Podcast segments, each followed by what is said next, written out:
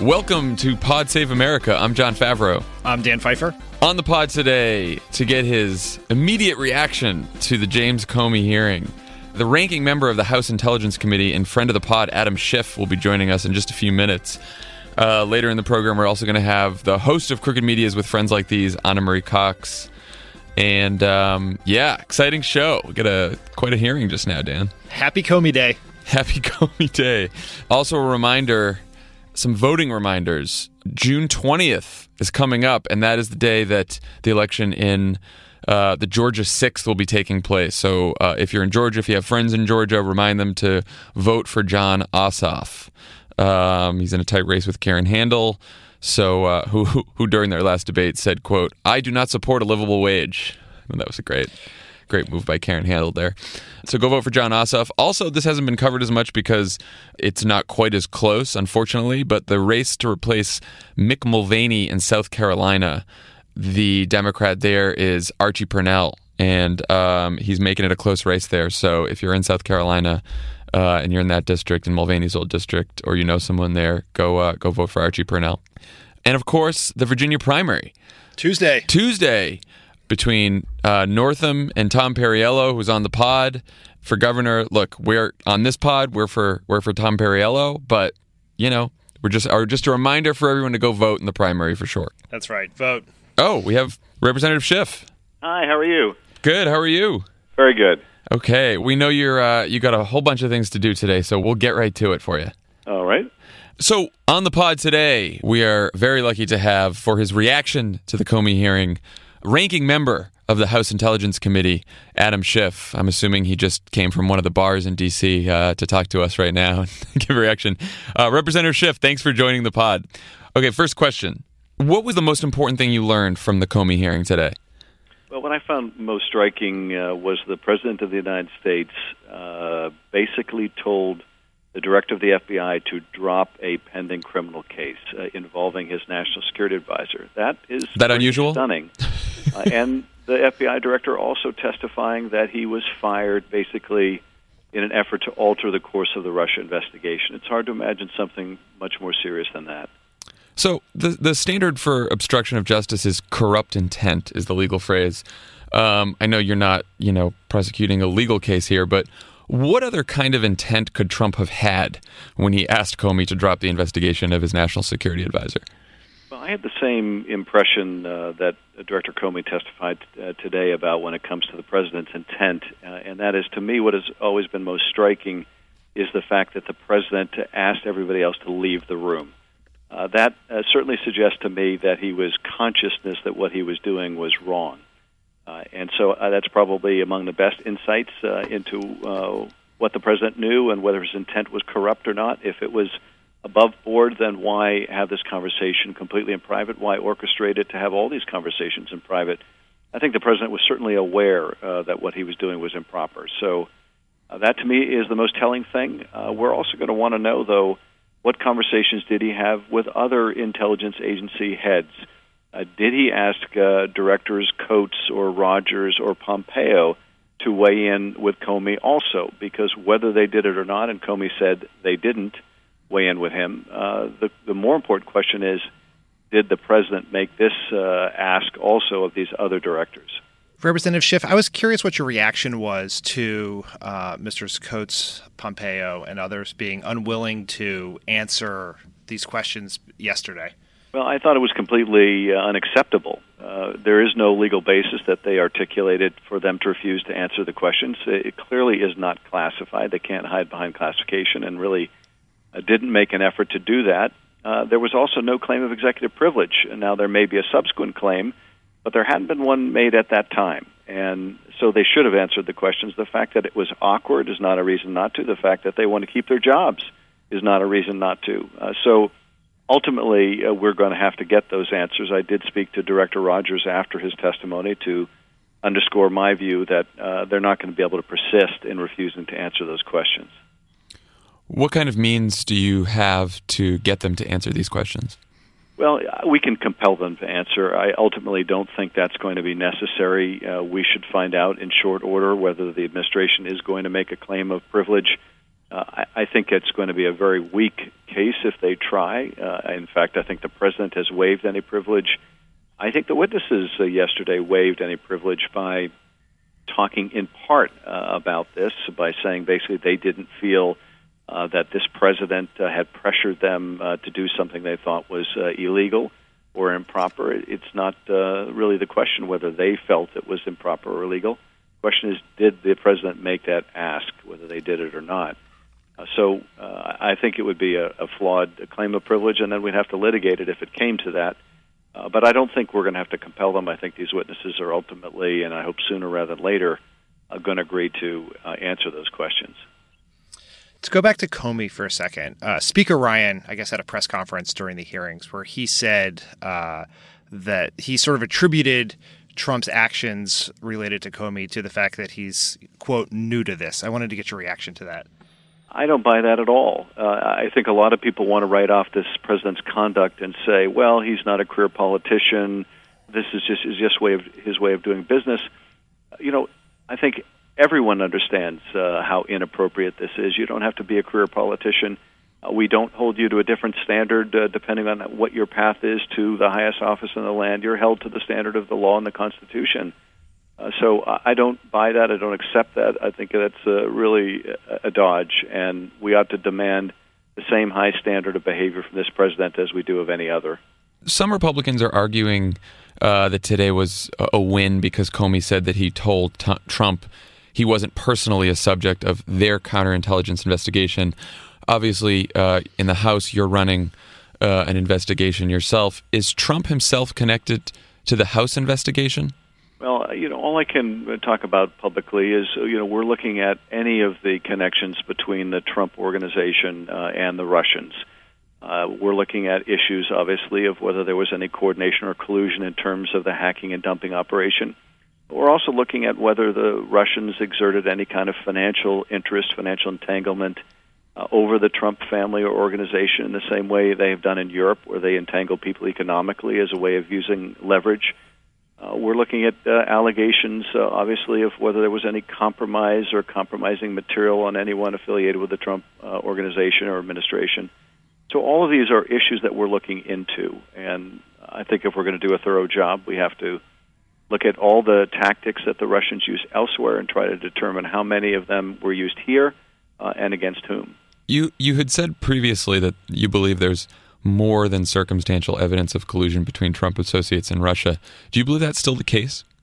Uh, yes, I do, and uh, you know I thought it was very illuminating people's reaction to the written testimony, and, and I'm sure the actual testimony now that we've had it uh, with some members saying, well, there's no evidence of obstruction. Uh, I think there is evidence here of interference and obstruction. Uh, whether there is sufficient evidence is a different question. But if we were prosecuting a case of obstruction uh, and you move to admit this as evidence uh, that the president demanded loyalty, that when he didn't get that, uh, that answered, he later fired the director, that the president uh, directed him to drop uh, a case involving Mike Flynn. And when that didn't happen, he was fired. Uh, that he wanted the cloud lifted, all of these things, and the president's own explanation for why he acted. All of that is evidence. Uh, now, people may have different views about whether it's sufficient evidence, but it is evidence, and, and I feel the same way uh, in terms of the collusion issue. There is evidence, whether it is sufficient or not. Uh, we can't say at the beginning of the investigation um, but uh, but there's certainly a good reason why the FBI opened their investigation. There's a good reason why the FBI and special counsel continue that investigation, and there's good reason for us to continue our investigation in Congress. As your committee pursues this, do you feel like you're you're getting good cooperation from the Republicans? Do you think that for the most part the Republicans actually want to get to the bottom of the bottom of this, or is there sort of a lot of the traditional politics being played? You know, I think you saw, you know, during the open hearing today in the Senate, uh, there's obviously a variety of perspectives among Democrats and Republicans. I, I do think there is a, a willingness and a commitment to uh, get to the bottom of this. Uh, at the same time, you know, there were members who were much more interested in looking at the Clinton administration and actions during the Clinton administration, uh, and whose questions were more focused to that. Uh, but I would certainly hope uh, that there's a bipartisan uh, interest and commitment to uh, following the evidence wherever it leads. I know that uh, Mr. Conaway and I have both uh, committed to doing that uh, and to doing everything possible to conduct the investigation in a nonpartisan way. I think uh, Mr. Uh, Senators Burr and Warner are endeavoring to do the same thing, and I think that really uh, has to be the right approach. What would you be doing differently uh, if you were the chairman of the Intelligence Committee right now? Are there any things that, any actions you would be taking that you cannot right now because uh, you're the ranking member, not the chairman? Well, you know, I, I, I can't say that my perspective is going to be identical with uh, any of my colleagues on the GOP side, so I'm sure I would do things a, a bit differently. Um, but uh, nonetheless, the witnesses that I want to bring in have been agreed to. Uh, the witnesses that my GOP colleagues want to bring in, we've agreed to. Uh, you know, we'll have discussions, I'm sure, about what the best strategy is and what the best timing is, and how much of our investigation should be done publicly and how much should be done privately. Um, those will, you know, be the subject of ongoing discussion, and I'm sure I would have a somewhat different approach uh, if I were running the investigation uh, rather than the, you know, minority uh, lead in this investigation. But the most important thing is that it go forward and that the work get done, that there not be any artificial constraint on the information that we can get, that when people refuse to cooperate, that we have agreement to subpoena them. Uh, and, and that, uh, I think, is the common ground that we have to have. Will Jared Kushner be testifying publicly before your committee? Uh, we'll certainly want uh, Mr. Kushner to come before our committee. Uh, it's my expectation that, with respect to most of the fact witnesses, uh, what you'd call percipient witnesses, those are involved in the actual events. Uh, I would expect that most of those interviews are going to be in private closed session. Um, I would like to have as many hearings as we can in public. Uh, like the hearing today, I thought was enormously valuable. Uh, certainly would have loved to have that in the House, uh, but the most important thing is that it get done in one committee or the other in, in public. Uh, we are in the midst of scheduling our next public hearing with uh, former Secretary Jeh Johnson. He was one of the signatories of the attribution, uh, the first public acknowledgement by the administration that the Russians had done this hack and that it was ordered at the highest levels of the Kremlin.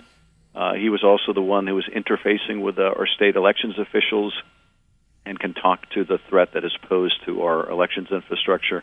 So that'll be our next open hearing. Uh, but I, I do think that uh, Bob Mueller has one responsibility, and that is uh, doing investigation in terms of what criminal charges ought to be brought. We have a different responsibility, and a, and a key part of that is informing the public, uh, and that needs to be done in open session as much as possible. Congressman, at the for our listeners who are may not have followed the congressional oversight process particularly carefully before this, um, can you help them? How does this end? Will your committee publish a report that lays out its findings? Will like, where does this end, and how will the public know what happened? Uh, yes, at the end of the day, and if all goes well, uh, we will conclude our investigation. We will develop uh, two reports, one classified and one unclassified. The unclassified report will tell the country, okay, here's what we found. Uh, here's what we found on these allegations. Here's what we were able to corroborate. Here's what we couldn't corroborate. Uh, here is uh, where we think a criminal referral is necessary to Bob Mueller. here are the steps that we think we need to take to protect ourselves in the future. Here's what we can learn about how the government responded uh, in the past and, and deficiencies in the government response. Uh, so I would imagine our report will cover all those things. The, the key question, which we won't know until we get done with the investigation, is will it be, uh, in addition to a classified and unclassified report, will it be one report for both Democrats and Republicans, uh, or will there be a majority report and a minority report? I sincerely hope that we have one report reflecting uh, all the members, uh, and ideally one report that is, uh, you know, very much the same in both House and Senate. I think that would be the best service that we can perform to the public. Representative Schiff, thank you so much. I know you're busy today. Uh, we appreciate you coming by. Thank you very much. Take care. This is Pod Save America. Stick around. There's more great show coming your way.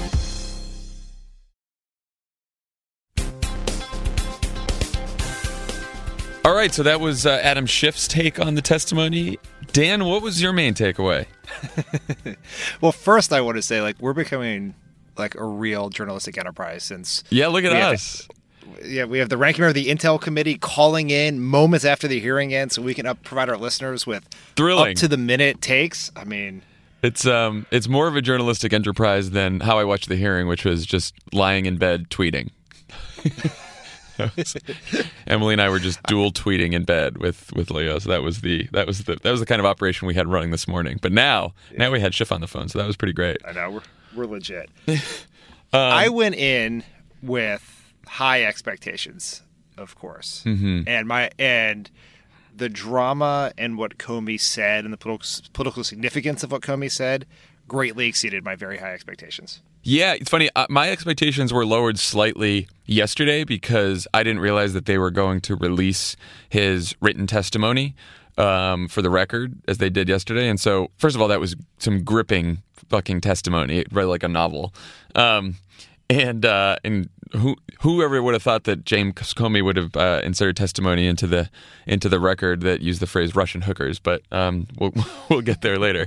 Um, but once that happened, I was like, well, maybe this is all the good stuff. And it also was so carefully written that I thought maybe he would be, uh, in typical James Comey fashion, pretty dry today and uh, just sort of lay out facts and not really comment that much. But he then he he opens the hearing with this impromptu statement without notes um, that was very compelling and basically just called the president of the United States a liar. Um, Not basically did call them a liar. said that the Trump administration tried to defame the FBI and the uh, with lies. And sort of the way he went after Trump from that opening statement, I was like, okay, well, James James Comey came to play. yes, he did. I mean, the drama was incredible, and we it is worth taking a step back to realize where we are, which is because everything is, Which is not in a so great fast, place. and there's the insanity of the Trump presidency, but the fired director of the FBI went before Congress and broadcast live on all the networks. This is like some Watergate shit in terms of the coverage and intensity of it, and said the president was a liar. He believed he was fired because he refused to drop an investigation into the president's associates, and said essentially that while the president of the United States may not have been under investi- part of the counterintelligence investigation that Comey was overseeing as FBI director, in part because he fired Comey, he was now pretty sure Co- President Trump was under investigation for obstructing justice. The president of the United States Yep. is under investigation for obstructing justice. Yeah, big deal. Um, I just want to go back to that point because I think it gets confusing to people because there's like a number of different investigations, and also in a way, Republicans are purposely trying to fuzz this up, in James Comey's words. Um, there's two investigations going. What started was a, a FBI counterintelligence investigation into Russian interference in our election in 2016, right? As part of that investigation, we know that they are currently investigating various Trump associates, right? And yet, we also found out that Trump was right that James Comey assured him on a few different occasions that Trump himself was not personally the target of the counterintelligence investigation into Russian interference yet, but his associates are, right? So you have that investigation. Trump, through his actions and general fucking idiocy, um, has now created another investigation, most likely, as as uh, Comey said today, into whether Trump obstructed justice, into whether Trump interfered with the investigation that Comey was running, uh, and specifically into an investigation into Trump's national security advisor, Michael Flynn, which Comey also confirmed today was a criminal investigation into Michael Flynn for possibly making false statements to federal investigators. And Comey said today that, you know, I mean, Comey basically built a good case for obstruction of justice today without saying the words. He said, of course, as we all expected him to say, you know, I'm not a lawyer. It's not for me to decide whether it was obstruction. But two things, uh, two points he made strongly lead you to believe that it was obstruction. One, which is Comey said he believes, he's like, I take the president at his word that I was fired because of the way I was conducting the Russia investigation. That's number one. And number two, um, he told him to let, he, he believed that when the president said, I hope you can let this go, meaning I hope you can let Flynn go and let that investigation go, he took that as, quote, a directive from the president of the United States. Um, so I think that's probably a pretty big deal. when if if Trump had a subconscious, you would think he wanted to go to jail or wanted to get out of the White House because all of his actions are the actions of someone who wants to get caught. Fact is, though, Trump doesn't have uh, a subconscious. He basically has the complex thought processes of a single celled organism eat, sleep, tweet, whatever. Um, and, but he, the idea, like, do you think if you go back to what, to the mistakes here, right? I mean, first one was obviously firing Jim Comey, but Jim Comey is probably the worst person. Trump, like if you would go, if you were set yourself in Trump's place, like after the election, and you think, based on reports, that I have some, my presidency has some legal vulnerability because of Russia and Jared Kushner potentially being a Russian mole and all the other things, and you're, and you would say to yourself, what should we do? That we really don't want to anger Jim Comey. Right. And so he tried. He did the opposite of that. He tried to inappropriately suck up to him, and then or and then he angered him. And you basically the Jim Comey is the perfect. If you were to design the worst person to be compared to Trump in the role, that might be Jim Comey. We we also know now know that Trump lied, like lied. I mean, we always known he's been a liar, but on on March on uh, on May eighteenth, um, Trump was asked at a press conference, "Did you at any time urge former FBI Director James Comey in any way, shape, or form to close or to back down the investigation into Michael Flynn?" Trump's response: "No, no. Next question." So, either Jim Comey, the FBI director, chose to lie under oath today, even after Trump said, by the way, I might have tapes that recorded our conversation. So if you're Jim Comey, you're thinking, what should I do? Trump said there might be tapes. I'm under oath. Should I lie about what Trump said to me or tell the truth? Seems like from everything we know about Jim Comey, he's probably telling the truth there, right? Yeah, 100, 100%. 100%. Comey, if you read between the lines of Comey's testimony, he very carefully and smartly listed the revealed the names of people who can corroborate in real time what was said to him by Trump. Right. He, he he mentioned the names of people at the FBI, the Department of Justice that he went to and relayed the conversations when the, when they happened. And so if this proceeds down the investigative path, now the investigators know who to call and who to ask, who will then testify under oath that yes, Jim Comey told me long before he was fired that Trump said these things to him.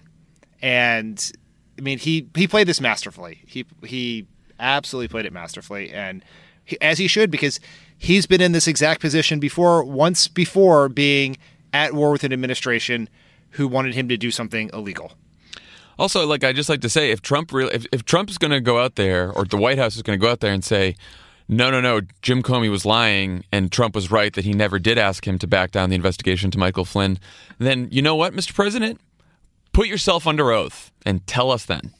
You know, like go ahead and go ahead and go into public testimony, go under oath, and tell us that what you said was still true. Because he won't, and his lawyers won't have him do that because they know he'd be lying, and then he'd be, you know, then he'd be in trouble for perjury as well as obstruction of justice. That's actually a great question for the next reporter who interviews him to ask him. Yeah. Would you be willing to testify under oath? This is a free idea, Glenn Thrush. This is Would all you- yours. Would or to the White House? Would the president be willing to testify under oath that he did not ask Jim Comey to back down the investigation of Michael Flynn? Bet they're not. Bet they're not going to say yes. I bet Trump might. yeah, actually, I really knows? do. That I think if anything. asked, he might say yes because he that it's sort of like tests his manhood, and he would he might do that. I don't think the White House press office would do it, and we wouldn't know because they have approximately forty five seconds of question and answer every day. Thirty of those seconds are for LifeZet, Breitbart, and Infowars, but. Yeah. Which does bring me. Do you see? I guess Sarah Huckabee Sanders uh, did an off-camera press briefing today, which is fucking convenient, and I cannot. I can't even imagine the reaction of the White House press corps to the fact that on this day they refused to do it on camera. But I guess no one cares. Um, but she said she can definitively say Trump is not a liar, Yeah. So that's which is a lie. This is this is why this is why you can't keep your integrity when you flack for a liar, right? Because then you have to get into a meta situation where you say that you the liar is not a liar and thus you have lied. um, she also said when someone asked, "Is there a taping device? Is there a secret recording device at the White House?" She said, "I don't know." That's actually probably the only truthful thing she said. right. That's probably wise for her to say that. Um, you made this point on Twitter, and I think we just we said it earlier too. But a, a huge um, point from this whole hearing today was the fact that it seems pretty clear that Bob Mueller, the special counsel, uh, is investigating Trump for obstruction of justice because uh, Jim Comey told us. Someone said, you know, will he be looking at this? Uh, will he be looking at whether this is obstruction? And and Jim Comey said the word sure.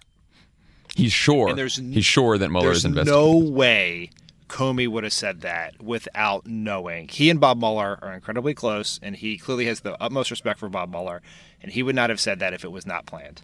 Right. So I bet I bet Bob Mueller could not say publicly that the president is not a target of investigation right now. That's right. So that's so a couple other things besides Trump. I think um, I think Jeff Sessions and uh, Rod Rosenstein had sort of a bad day today. Um, uh, Comey told Rosenstein about his concerns with Trump um, before he was fired, and yet Rosenstein still wrote the memo saying that he was fired because of the way he handled the Clinton email investigation. That seems pretty off.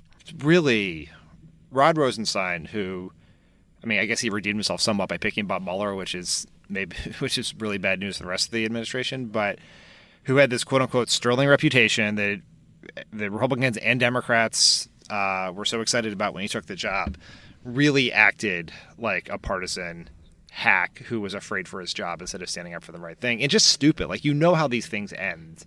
Like walk away while you still can. And Yeah. writing that memo will be like the first line in his Wikipedia page for the rest of his life. He was not. Uh, and if it's not, and if it's not friends of the pod, please add it always for the rest of time. He he was not in uh, Jim Comey's words today, uh, Captain Courageous. no. Um, also, Comey said that the FBI was aware of facts that would have made Attorney General Sessions' continued involvement in the Russia probe problematic.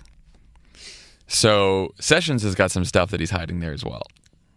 I mean, it could be the multiple meetings with uh, Russian Russian spy recruiters that he failed to put on a security forum or disclosed under oath to the Senate. Just is a couple of thoughts. Possibly.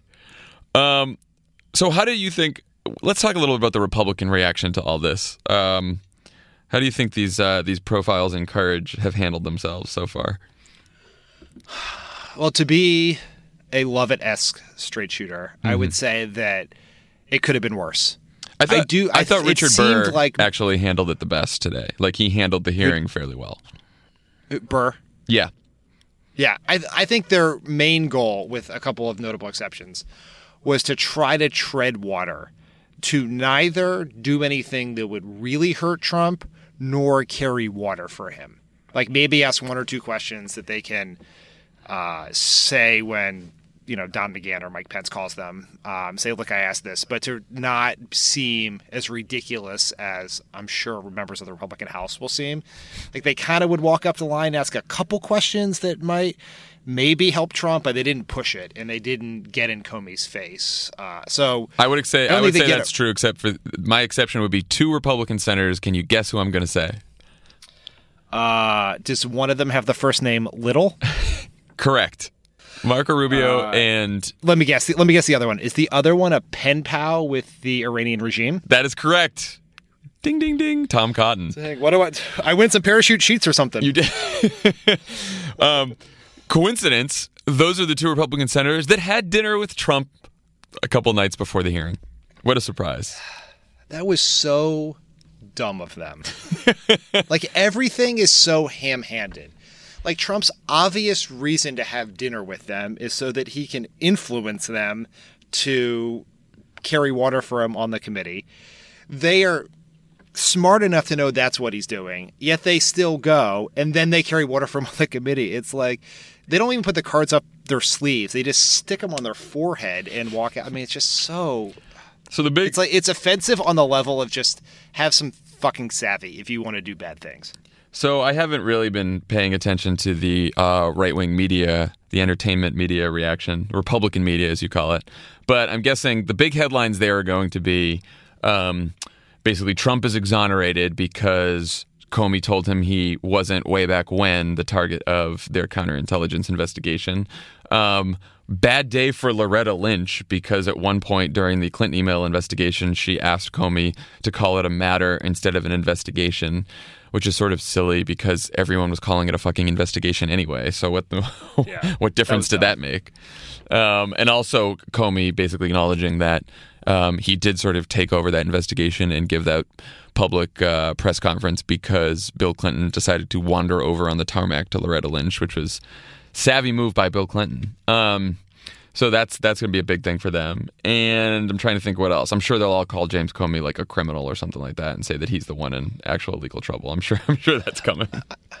I'm going to take my guess. All the things you said are undoubtedly true. I'm going to guess the Fox News reaction will be around uh, hypocrisy from the Democrats, and they'll just show clips of people like Dianne Feinstein fairly criticizing Jim Comey for his judgment in the email thing and then praising his integrity.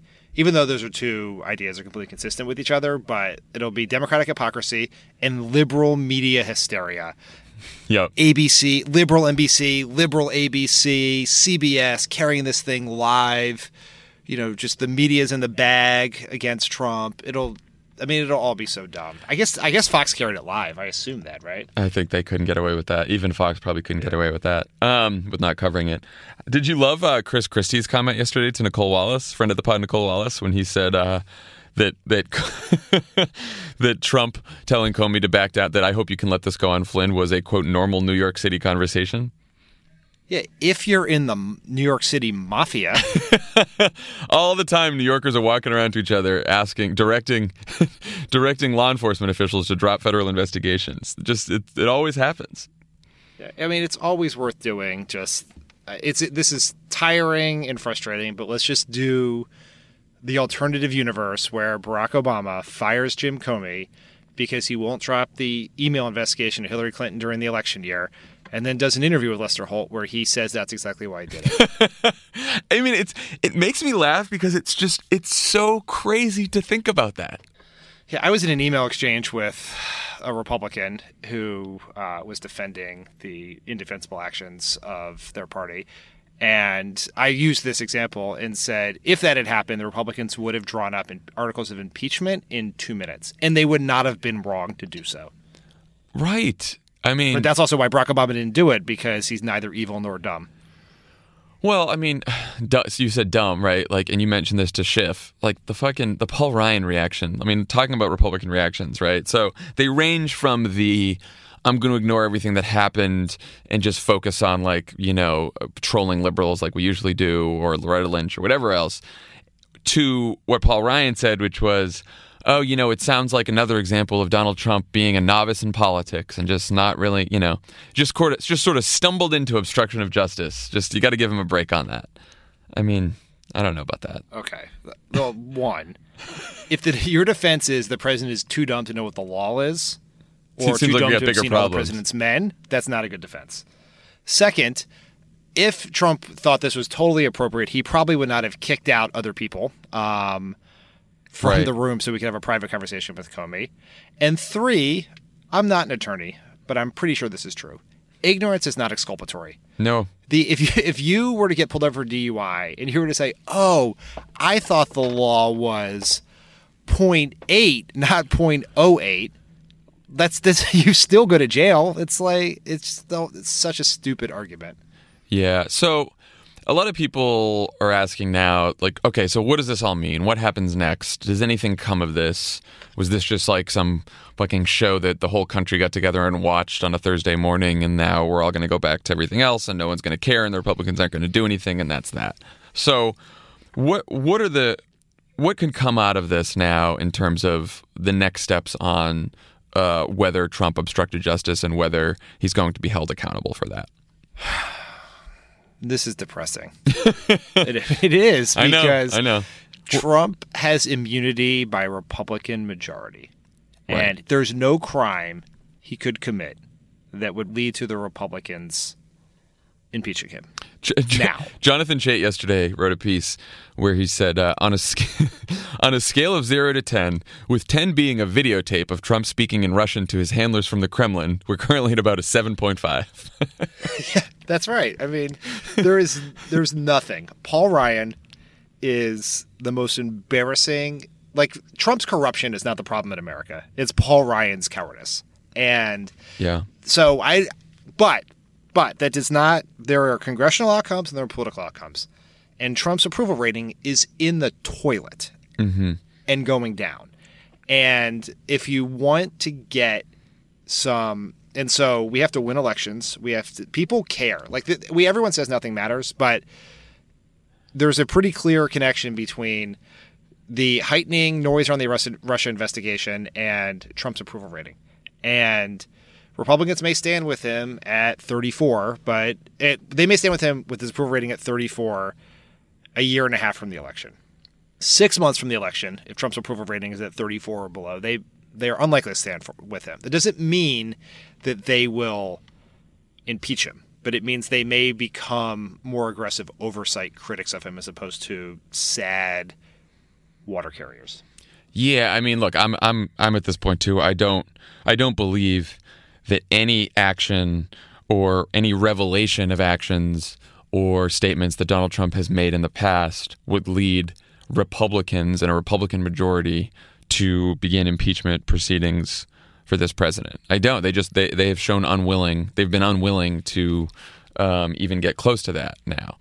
Um, I do think that like you know jury selection in the uh, trial of uh, Donald Trump's possible obstruction of justice is November of 2018, basically. Um, that's that's when you can pick a Democratic Congress that can uh, that can get to the bottom of this. Short of that, I think the only other uh, avenue here is Special Counsel Bob Mueller, right? Because Bob Mueller, through his investigation, remember now that his investigation is not just a counterintelligence investigation. Uh, it is now, uh, you know, by all accounts, or by James Comey's account today, um, very probably an investigation into whether the president obstructed justice. The challenge that's all true. And that's where the that's how this that's where the meat of this is is in Bob, it's in Bob Mueller's hands. The challenge is it's not clear that I mean Trump could be indicted. I don't know it's not even clear that Trump could be indicted while he's still in office. You would potentially have to remove him from office to do that. Right. I would. I'd like to. We need to hear from uh, friends of the pod like Kathy Ruemmler and Norm Eisen or others. But Yeah. there are some real questions about whether this has to end in some sort of political outcome. And I, I actually, I do believe that if, if you could, if if a grand jury indicted Trump for obstruction of justice, I believe Paul Ryan would not do anything. I hundred percent believe that. Yeah. I mean, I, I hate saying that. I, I never thought. I mean, yeah, probably. You're probably right. It's very, very sad.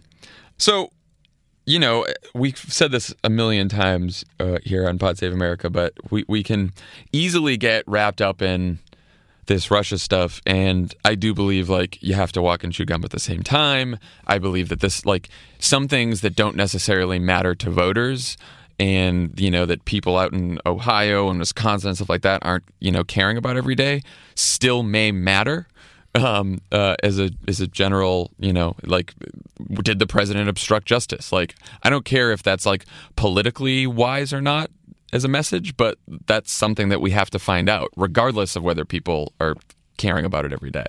Um, but that said, seems like there's a lot of other issues out there that are getting uh, short shrift because everyone's uh, focused pretty intently on the Russia circus, and one of those is healthcare.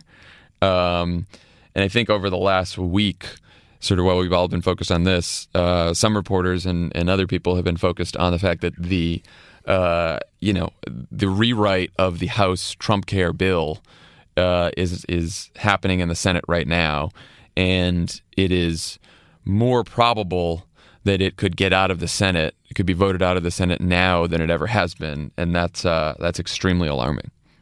Yeah, I have some breaking news on this, or at least I think it's breaking. Or Dean Heller, Yeah, our- I saw that on the way the in. top target here, just flipped his position on uh, phasing out of Medicaid expansion and now said he'd be okay with a seven-year phase out, which seems to be the the idea that the Republicans are coming around. So it is very, very, very possible that, and maybe even probable, that absent some massive activity on the part of the grassroots and Democrats, that McConnell will get this bill out of the Senate with 50 votes, and then the Affordable Care Act, as we know it, will be gone. So we should tell the people to tell people first what the bill looks like that's coming out of the Senate. Okay, so how is it different from the House bill? Well, we don't know exactly, but so far what we're hearing from reporting is remember the House bill allowed certain states to apply for waivers to do away with the protections for pre-existing conditions and essential health benefits.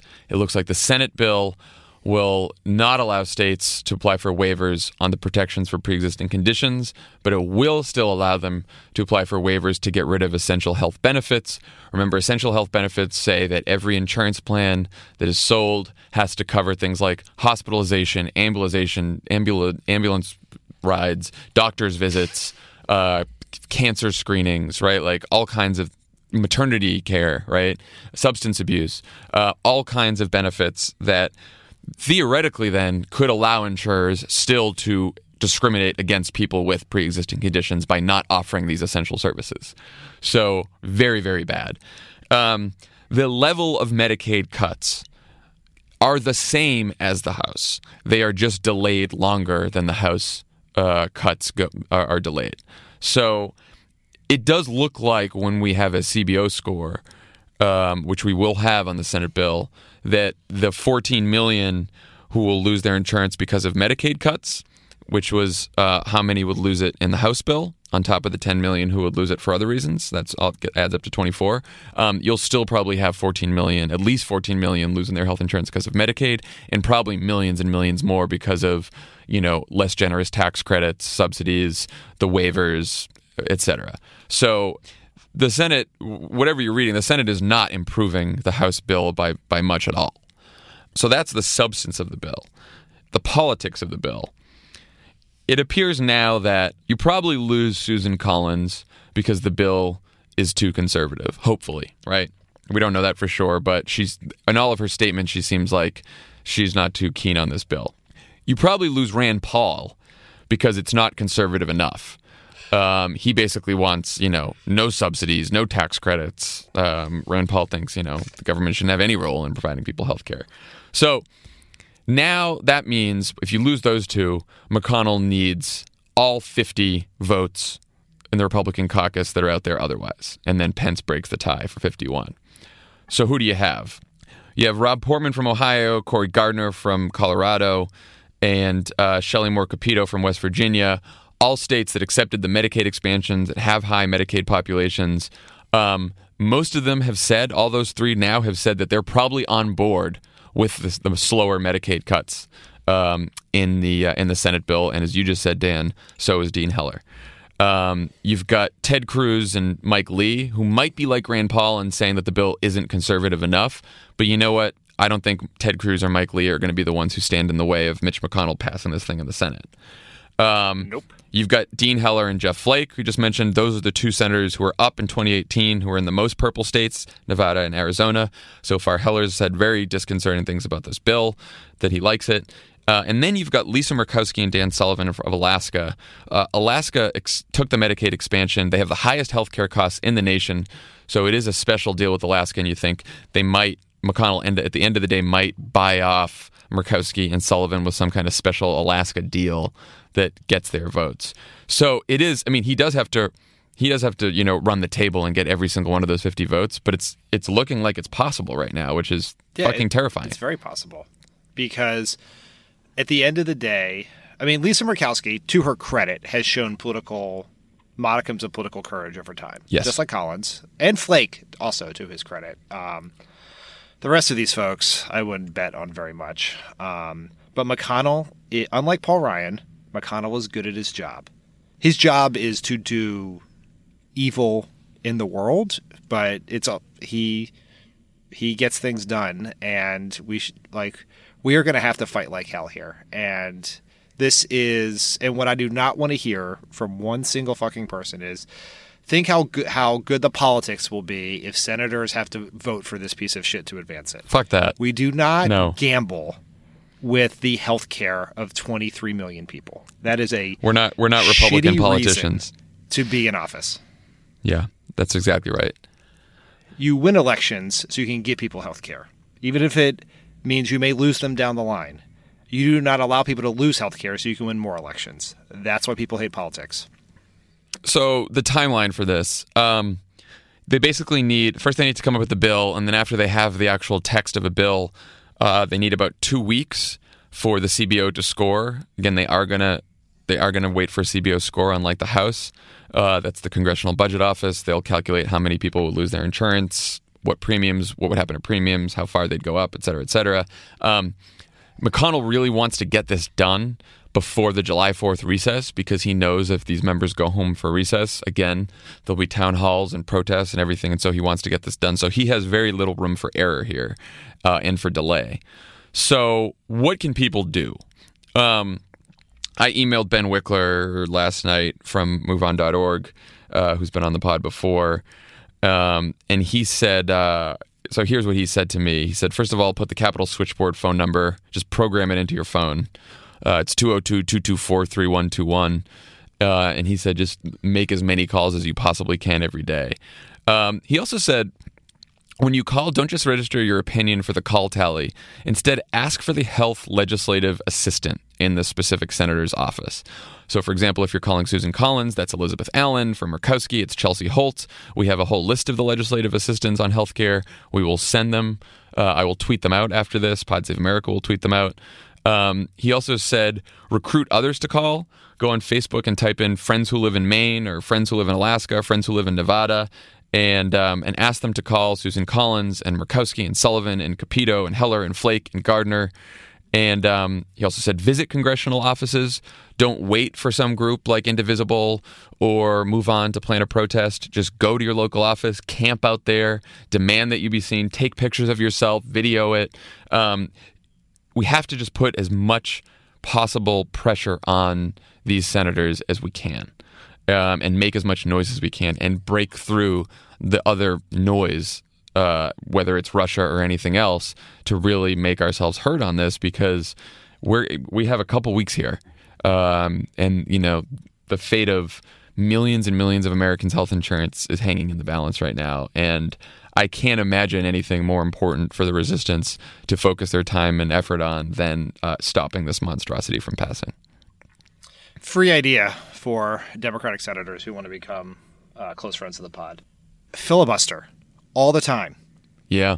Take every hour, every hour that is sucked up between now and July 4th is an hour they don't have to pass this. And I mean, Rand Paul did this a few years ago. Chris Murphy has done something, friend of the pod. Um, to just every trick. Like there's nothing, nothing, nothing more important than making sure that this goes to re- that the Republicans have to go to recess without passing this. Like yeah. That every like no, there's no agreement on votes. There is no let's cut it. Let's make Senator Flake happy by letting him go on the floor and tout some tree in Arizona. No, just every trick in the possible book you can do. I mean, this is what it's about. It's people. This is about whether people will live or die. Full stop. And everything we do, we everything that can be done should be done. And I have I have faith in our Democratic Senate colleagues. They have been very strong since the day Trump was inaugurated. And I just hope that we can get this thing we can do everything we can to uh, save the Affordable Care Act. Yeah, and crunch time looks like it will be um, between June 26th and June 28th. It's, that's probably when the CBO score ends up coming out. That's what Ben was telling me. So, you know, it's going to be there could be like 48 hours between the CBO score and when this passes the Senate. We know from the House uh, bill that when the CBO score came out, that was probably the one thing that really broke through all the clutter and made headlines in papers like all across the country. Unfortunately, it was after the House already passed the bill that the CBO score came out. This time, you'll have a CBO score. it you know it might not be quite as bad as the house but it'll still be pretty bad like we've said before like whether it's 20 million 15 million or 10 million or fucking 5 like any bill that's going to take more health insurance that's going to remove health insurance or take health insurance away from more americans is a bad fucking bill so um, whatever the cbo score is i think the moment between when the cbo score is released and when these guys vote on it is going to be absolutely critical I mean, it, we should note for a second that the process by which they are passing this bill makes the House look transparent and democratic. They have 13 dudes in a secret room hammering out a bill that would affect millions of Americans and one sixth of the economy. And then they are going to, through special rules, try to jam it through without a single hearing. Not one hearing. Think about that. It's unbelievable. Okay, when we come back, we will talk to Ana Marie Cox about uh, everything that happened today.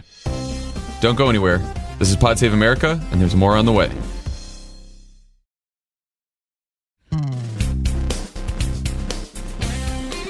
On the pod, we have the host of Crooked Medias with friends like these, Ana Marie Cox. Ana, what do you think? What do you think of the big hearing? Oh wow. Um, well, you know, I've been talking about this a lot on Twitter, so and I know I know your audience is probably like totally plugged in, so this may be a repeat for them. But um, it is really hard to watch and and listen to these hearings and not be struck by the parallels to Trump's behavior as a sexual predator Emily- and Comey behaving like someone who's been the victim or target of sexual harassment. As we were watching the hearing this morning, Emily said the same thing to me. She turned and she's like, "It really feels like there's this was like some kind of a sexual assault incident that we're recounting here in this hearing." I was like, "That's what Ana said too." Well, I mean, I think almost any woman. It, I mean, you may not consider yourself like a survivor of sexual assault or really maybe se- especially targeted sexual harassment, but unfortunately, and it happens to men too. I want to be clear, but it, you, because the way our society is, I doubt if there's a woman in the world out there that hasn't had something like what happened with Comey and Trump happened to them. The whole like invite you to a dinner where it turns out it's just the two of you. you know, ask everyone to leave the room so you can have a word alone. But also just kind of like the ominous hinting, you know, like, Yeah. hey, I, I hear you like your job a lot. you know, Or about later, like, I thought we had that thing. I thought we had that thing. And and also Comey's behavior is really intelligible to women too, which is the idea that he let Trump assume that he would be getting his own way because he didn't want to make things awkward. Right. You know, like the whole like honest loyalty thing. Which and that and of course that awkward silence is incredibly resonant to any woman, and not saying no outright, kind of being a little worried about saying no outright, and instead just hoping to kind of train him, kind of keep him on his side of the desk Right. through through hints. Um, that kind of thing is something that, unfortunately, like I said, it happens to men and women, but I think women especially common. Uh, and it's a power thing, right? Like, Well, yeah. because that's the thing about sexual predation is it's not about sex; it's about power. So we, I'm not surprised at all that like this is consistent behavior for him. Well, I was going to say, and I'm not surprised at all because if you didn't know Trump, right? Like, but we, we do. We know all the aside from just the all the instances of Trump um, from the Billy Bush tape on, right? Of uh, you know his misdeeds uh, from a sexual standpoint, like. Everything about him from his whole career has been all about power relationships and mm-hmm. him trying to exert power over someone who's working for him or working with him or someone else like or or people who are on the debate stage with him. Like it seems like this is the only mode he has right? Like this is the only mode he operates in It is, although one of the ways that it, it comes into sort of it's about power, but also weirdly, like you see gender dynamics at play or an echo of gender dynamics at play, Right. is also in the way that um, people questioned the senators questioned his testimony. Right Which, you know, like, I mean, Rubio basically was saying the sort of like something along the lines of, like, well, why didn't you show him a little leg? Like, why didn't you flirt with him? What harm would it have done? you know? And then, um, was it uh, Dianne Feinstein said, you're big and strong or you're brave and strong. Like, why didn't you do something? that was sort of you know, weird Yeah, that was weird. That was weird totally weird. question. like, I don't know, Di-Fi has a little thing for Comey. but, but one thing we know about Comey is like he's probably like an awesome husband. By the way, like that was like Yeah. a thing I got from him. Like we can have our doubts about him in many other ways, but I think he's probably never forgets a birthday Well, or an anniversary. Well, that was funny when he said, like, I really wish I had just gone out to dinner with my wife like I was supposed to that night. You know, I mean, we were joking. On the other thing that happened on Twitter, besides the really grim analysis of this as an echo of a sexual predator's behavior, is Comey Valentines, um, was a hashtag that I was doing, which is like I would be in close session with you, which is I can sort of imagine him saying that to his wife. Like he seems like you know. That kind of guy. But again, so it's it's the and the narratives that are coming out of it on the Republican side are also reminiscent of the way that women get dismissed when they try to talk about being the targets of harassment, which is not just like so. There's Rubio's like, well, why didn't you why didn't you go along with it? What harm would it have done? It's not that bad. And then there's also we, we fortunately haven't seen he was asking for it or what he what look at what he was wearing, but you are getting um, it was his responsibility to do something about it right? Right. And Ryan saying Trump was new to this and unfamiliar with protocol is a little bit like, oh, boys will be boys, you know? Yeah. And it's up to women to kind of like police them and teach them what to do. And um, trying to think of what's another one here. I, I actually turned off the television, believe it or not, because I need to write. Uh, yeah, I, uh, I, I stopped at the McCain questioning to uh, to get to the studio, but I heard McCain didn't have ex- a, a shining moment there. Ooh, McCain had a senior moment. That's what he had. Um, it was actually, you know, I covered McCain in 08, and as you know, um, and I still have, I, I'm going to get angry tweets and emails about this, but I still have like a shred of respect for him because I do. Well, yeah, you knew you knew him at a different time, and it's hard I- to separate that from you know what you see yeah, today. right. And and he was he was like whatever. Like I mean, we won't get into like why I have some affection for him, but I do, and so it was just especially disappointing. It also because he's been not terrible on Trump. I mean, it's a low low bar on the Republican Party side of this, but he's been better than He's others. issued he's issued his share So- of "I'm troubled" statements. yes, so many trouble, so many He's very troubling troubled. things have He's happened. very, very All everyone's very troubled. Let's talk about the different reaction between Republicans and Democrats and the different universes. It's like we get ourselves spun up about this. We watch this, we watch the hearing, we go crazy. And then, you know, there's like 40% of Americans who are just getting their information from Fox and Breitbart and InfoWars and all that. And, you know, they're going to have a completely different picture of how this thing went down. it's not just the 40% of, America that's, you know, supporting Trump, I think that won't understand or sense the gravity of this situation. I Yeah. think it's a lot of people who just don't watch politics that closely. They don't realize how insane this situation is. The you know, former director of the FBI called on multiple occasions called the president a liar in sworn testimony on the Hill. Like that's crazy. Like I don't know how to tell people other than it's just it doesn't happen, right?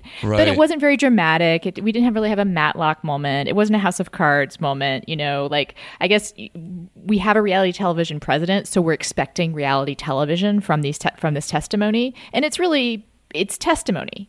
Like by the standards of congressional testimony, it's insane and wild, and you and I know that and get excited about it. But by reality television standards, you know, it's terrible. I mean, like I would have changed channels a long time ago. It's just like I mean, Dan brought this up earlier in the pod, but like you know, people have played this game before. Like, imagine if Barack Obama had fired Jim Comey. And then went on NBC and told Lester Holt, "Well, I said to myself before I did this, this whole Clinton email investigation, this is this is fake news, and so I needed to get the pressure off." right? Like, obviously, I work for Barack Obama. I am a partisan, right? Like, You're a little partisan, yeah. but if I had seen that happen, I know that I would think to myself, that's not great. he did something wrong there. You know, like I don't know that I'd be able to get myself to the place where I thought, like, yeah, no, no, no, no, that's totally understandable. And it was fake news, and the Clinton email investigation was crazy, and I totally understand that, and it's fine. Maybe I would. Maybe I just, maybe it's hard to put myself in that space, but I'd like to think that I wouldn't. I would like to think that you would too. I'd like to think that I would, but this just speaks to the divide, not just in you know sort of media consumption, but I think the siloing of ideologies. Right? I mean, Right. this is one of the things my podcast is supposed to address, which is that we just don't even talk to each other about the differences that we have. Like even when we do know someone who's Republican or Democrat, we don't talk to talk to them about what why they think what they think. I mean, if politics comes up, sometimes we agree to disagree, which you know, I mean, we have to do that to survive sometimes. Mm-hmm. But I think that we've kind of given up on the notion of trying to understand why someone believes what they do, and also the notion that I could like entering into such a conversation with enough humility to be like, okay, I'm not going to assume that I'm right here. I'm going to keep an open mind. We don't have open minds. We don't.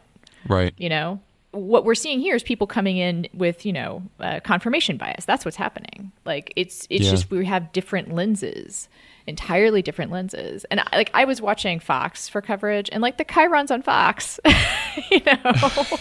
well, look, and it's but we know from like certain people we're friends with that we know that we talk to that like it's not impossible to get out of that confirmation bias, right? Like you're going to talk to Rick. Rick, I'm sure, right. did not think does not think that right. Trump has handled himself in an appropriate fashion. Like Tim Miller has been on the pod. Nicolle Wallace has a show. You know, like right. there's a, there's a bunch of Republicans out there who can say, "Yeah, I'm conservative and I disagree with you on all kinds of different issues, but this Trump thing is awful and like this this reeks of obstruction of justice like there are republicans who can say that right and I, I wonder if maybe the disconnect here is that there are republicans like that. They are mostly i unfortunately i think pretty who, people who are pretty deeply immersed in the political you know conversation. That's right. Um, that's right. and so they're following things pretty closely and they have a lot of information that they're working from right. you know? Like they, they feel like they know what they're talking about and can say I know that my party is saying X, Y, Z, but I've I've seen the evidence, and so I'm going to say A, B, C. Most Republicans out there are taking their cues from the Republicans in leadership. They're taking their cues from Fox News. They're taking their cues from you know Rush Limbaugh. They're even not getting opportunity for confirmation bias. Almost, they're being given the pre-digested, you know, version of events. And look, we're political junkies and we follow this very closely. And I think as a citizen, you know, it is your responsibility to be educated and to know the issues and to pay attention to the news but I don't necessarily think it's your responsibility. Like you don't have to be political junkies like all we like we all are. Like people are busy. They lead busy lives. They have to yeah. work for a living. They have two jobs. They can't be like looking at Twitter all day. So if they happen to turn on Fox News, which has told them for years that they're fair and balanced and that everyone else mm-hmm. is liberally biased, and you watch Fox News for five minutes, like I don't know how much I blame people for yeah. then having the views that Fox News has spit out via propaganda. You know, I mean, yeah. I don't. I agree. And I don't know how to get over that except in conversation in our everyday lives. Right. Like I don't That's know right. if there's a lot that the media quote unquote can do because you know like when I talk to my in-laws and they have some misapprehension of the world and I say I would like to send you an article you know yeah. they're like well as long as it's not from the new york times. So i know i know. you know like they cut off a whole like section of the of the universe for me to draw from right? Yeah. and i also have to say i do think that it's one of those things that the, in the media we we maybe what we can do a little bit better is give, giving some more raw data. Because I know I was watching the news with my husband last night and the coverage of the Comey letter, like he felt like he didn't have to actually read it you know hmm. like he was just going to judge based on what the competing side said on cnn and i think that's a pretty natural human reaction but it's frustrating right? Yeah. I'm like with ben wittes who's like how can you read this right. and not worry about the fate of the republic? And I, I think people who actually read it I, and i do think even if you're a republican and you actually read his testimony it is disturbing like I was going to say, I do think that you know, I was just saying, what what's a citizen's responsibility? I do think that one thing we can all do is do our best effort to like read more primary documents and yeah. sources and like you said data and statistics and stuff like that because i did this yesterday the, someone's like oh the comey testimony is released and my first instinct was to like go on twitter and see what everyone was saying about it and i was like no no no put twitter down read it's seven pages sit here read the testimony without looking at anyone else's reaction and figure out what you think from there. And i pay a lot of attention to the news and it was still hard for me to do that Yeah, I, I agree, and I think that that's that is also the way that if you're going to have conversations with the people in your life you don't agree with, it is so much better if you can point to a primary source and not an article in the Times, right? Yeah. Like if you can say like, look at this sentence, like because I also did the same thing. I also was really tempted to just not read it, and I also turned off the fucking computer and like Yeah. printed it out. Hey, Jon, I printed it out. Wow. Well, you know what? I, And- we we just got a printer in the Crooked Media office, so it's like the first first real electronic thing we have in the office besides our laptop. So now we can print out documents. It's really exciting. You can print. I, I, you know what? It was. I, I think it was good. I had a highlighter and a pencil, and I printed it out because I was surprised by like how amazingly thorough it was, which you don't get from coverage, Right. And then also the whole thing, like they say, you you hear this or see quotes on Twitter, but it doesn't have the same impact as when like he says i felt compelled to document my first conversation with the president elect in a memo and goes on to talk about he didn't do that with obama like for some reason reading that you're like oh shit I know. like something something doesn't add up here. and uh. also like details like it turned out to be just the two of us seated at a small oval table in the center of the green room The guy does not miss a beat. Uh, you know what i also think he would be a great writer The last line just and that that was the last time I spoke with President Trump. Period. End. Yes. I know. As a, as a fellow writer, you appreciate this. Yeah. And like in the testimony when he talked about feeding seagulls, Right. you know, yeah. like, I was Which like, is oh man, did he practice that? Because I would have to practice that. Um. So who else are you talking to besides Rick for the pod? Well, um, we have uh, Noah Rothman, who's an editor at Commentary. Oh, uh, yes. a, a never Follow him Trump on Twitter. fellow. But he is a, I don't want to call him even a maybe Trumper. He's a, he objects to Trump strongly, but he is probably the most optimistic never Trump person we've had on. Hmm. Meaning, like he thinks Trump can change. I this we taped this before the testimony, so Okay. you know maybe I should follow up. But um, we had him on to talk to a listener about a friendship of hers that's been estranged because of the election. I thought I'd get great. an actual conservative on to try and help this woman communicate with her friend, who I mean it's I mean it's a story that unfortunately we're all you know familiar with. That a lot of friendships have been strained under this election. So Yeah. try Well, to that- help her out. And then I am going to be talking to Rick and hopefully get some intel on how how this is going to get processed by conservatives out there in the heartland. I'm not super hopeful, but I will be listening to see if Rick has any uh, Rick has any hopeful uh, thoughts on that. Um, okay, well, we will be listening for that tomorrow. Thanks for calling in, and um, I think I'm going to go read some ads now. you can read some ads and I will talk to you next week. All right, Ana, take care. Bye. Bye.